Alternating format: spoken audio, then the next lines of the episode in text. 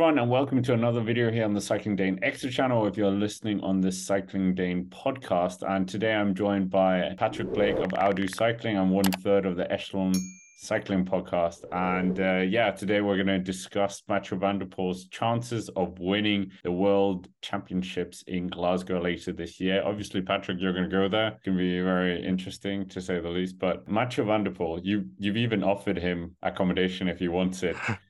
uh, won the echelon, which I thought was funny. But I mean, he's won the rainbow jersey before. He's won it as a junior on the road as well. But it's kind of missing this big cheese on his palmares. Yeah, it's the one thing which is really missing. And last year was certainly an opportunity missed, but you know, we all heard the drama of kind of Van der Poel's accommodation gate, which is what Scott was referring to. I was like, I've got a spare bedroom going in my place where I'm staying. So Van der you know, if he still wants a quiet night's sleep, that offer is still up there if, if he wants it. But like you say, Van der Poel has won plenty of big races in his time, but the World Championships is one of the only things which is missing from that Palmares. I'm sure he'll be very thirsty to try and get it. Yeah, I mean, we might as well start with his 2023 season. And uh, obviously, we know that he won Paris and Milan San Remo, both in emphatic styles, and the Belgian Tour as well. And then we've discussed, uh, well, in various other places about his 2023 Tour de France. And yeah, what have you felt of his year? It's been a great year apart from the Tour to some respect, but he was a domestique. Yeah. I mean, there was also that kind of disappointment in Strade Bianche, if you remember that. He was a big favourite for that, and that never really materialised. But also second place at E3 and Ronde van Vlaanderen. MVDP is arguably one of the one of if not the best one day race performer of, of this season. I reckon that's you know pretty uh, alongside Pogacar maybe as well. You can maybe throw Evenepoel in. We'll wait and see what he does as well. But you know we'll talk about the, the competitors in in a little bit. But yeah, Van der Poel's season has been very difficult to beat in terms of his one day performances and at the end of the day, this is another long, arduous one day race, which, you know, could be a, a wet and rainy affair because we are in Scotland after all, and the weather conditions can be very unpredictable. Sort of like 2019, where, you know, that wasn't a good one for Van either. He cracked pretty bad. So we'll wait and see. Maybe he's uh, learned from that experience. It seems like they moved the race because of what happened in Yorkshire to some respect. It's Scotland, yeah. It's like it doesn't matter what time of year it is. Like it could it could rain any day. So I don't really think it it will matter too much to the fact that it's in August, early August. In theory, it should be summer, but I still think that it's an incredibly unpredictable race. And I think that it's going to be a hard one to control, and it's going to be a matter of keeping at the front of a peloton as much as you can because we'll get into the course, but it looks incredibly technical, and being at the front is going to be um, of massive importance. Right, we might as well move on to it.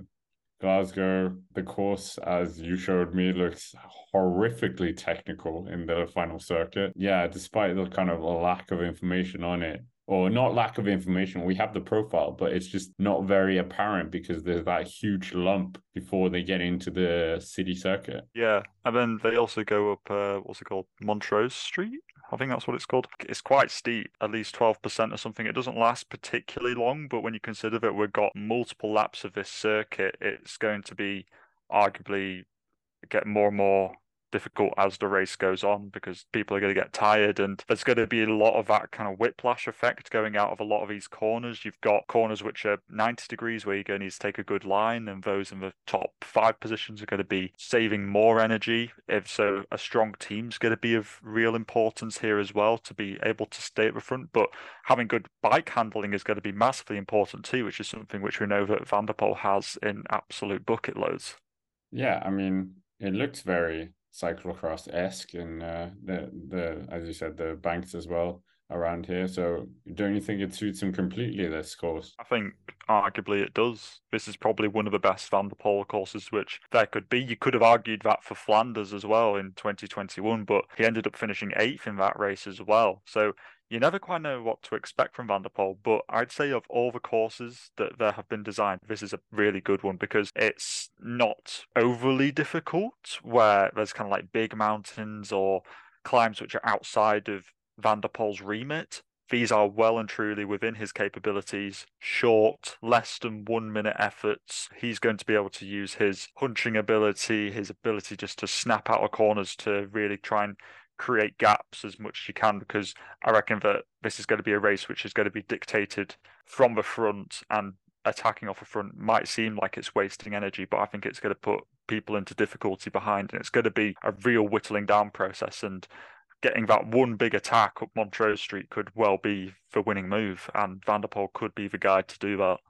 I mean, he has had success before in Glasgow in the 2018 European Championships where we saw that incredible photo where Trentin beats both Wout van Aert and Mathieu van der Poel in a sprint. But yeah, well, looking towards kind of his team, obviously that's going to play a part. They have a very strong generation of riders right now. Obviously, you said as well he finished eighth in Flanders, where Dylan van Baarle finished in second place. But do you think, compared to maybe some of the other teams where there may be a bit of tension within the teams, that they're all going to just be falling uh, behind Mathieu van der Poel for this? You'd expect so, but there is also that kind of Dylan van Baarle, like you said, he is always very good when it comes to long races, and we've seen that, like you say, at World Championships, but also at the Tour of Flanders, you know, last year where he was incredibly strong there as well. So you can never quite tell. There's also Olav Kooij, who's a big unknown. as well. He won. Oh yeah, of course, yeah, of course he won Paris as well. I forgot that. But uh, Olav Kooij, I think, is another sort of spanner in the works. The young gun who perhaps hasn't been competitive on a race of this distance, but I think that's just because he hasn't ever done a race of this distance. So you don't know how he's going to respond to it, but he is not just an out and out pure sprinter, he is very versatile as well. But I think it would make sense that they would work for Van der Poel. He is the the headman of Dutch cycling, to be honest. And I think that it makes sense that they rally around him, even if he hasn't had the best Tour de France, because he won Milano San Remo and then had that fantastic streak of results after that this year, after having a subpar Strade Bianche and then not really doing much in Tirreno Adriatico, which in my eyes seem tells me that Van der Poel can really just come out of the woodwork and pull out these fantastic performances and previous race results is almost like it, it doesn't matter what he's had for races beforehand because he can really just pull it out of the bag when it matters. Do you think the Tour de France he's going to be a bit fatigued as well? He's been doing a great job for Jasper Philipsen. We saw him up there in the breakaways, but not quite that punch that we're used to from Mathieu van der Poel. That's very true, but we'll get on to the competitors, but a lot of his competitors who are the main rivals have also done the Tour de France. So you could argue that everyone's going to be equally as fatigued. And actually, Van der Poel, like you said, he was in a break with Philipsen a couple of times and he was on lead out duty. But I think relatively, Van der Poel had quite a chill tour. And I think he was probably able to save some energy, likely to try and do as well as he can here in the World Championships. Well, going on to the rivals, obviously Remco Evenepoel is coming back to try and defend his title. Yeah, who else do you kind of see as competitors? Wout van Aert obviously is flagged up. Anything van der tries to win, he's there. Yeah, who who do you kind of see as the biggest rivals for this this rainbow jersey? I also think that somebody who's quite underrated perhaps could be Christophe Laporte. He finished in second place in the World Championships last year. It's very easy to forget, but that was a fantastic performance from Laporte. I reckon he's looked incredibly strong during the tour this year. He's been climbing better than any Laporte that I've seen in the past. So I would probably throw Laporte's name in there. You could even say Jasper Philipsen as another kind of spanner in the Belgian works where they've got Evenepoel, Wout and Philipsen. Who they'll go with, I'm not too sure. I do think that maybe Evenepoel going along could serve very good on this on this very technical course where it's the the age old saying of out of sight, out of mind sort of thing where he if he goes early he could certainly be a big competitor. Of course, Denmark, they've got Mads Pedersen, who I'm sure that you'll be rallying behind Sky, and he's got a very strong team around him as well. GB haven't released their team, but Pidcock will likely be here. Michael Matthews, a name we haven't really hasn't really been on our radar for a while. He hasn't been to the tour for the first time in a while, so he will be there for Australia. That's kind of like the main competitors, to be honest. But then there's some more sort of what you might call fringe riders, like maybe uh Neilson Powless has done well in races like this in the past. Stefan Kung, Mauro Schmid, he was did very well in World Champs last year, but unfortunately was they were kind of messing around in the breakaway a bit too much as well. But those first riders who I mentioned are really the the main riders. But of course, we don't have a full start list yet, so we can't make a complete opinion on this. But those are the preliminary favourites going into the World Championships we can't have a kind of a semi preview of a race with a rider without going to predictions. And I mean, yeah, Patrick, are you gonna validate this video or is he not gonna win the worlds in your opinion? Well, of course, you know that I think that if if Pidcock lines up, he of course will be the winner. You know that that's the that's the bias. That's what I'm contracted to say. I would love to see Mathieu van der Poel win. I think it's the sort of perfect time in his career. He's 28 now. And I feel like this is the time where I'm not saying it's now or never, but it kind of feels like it's the right time.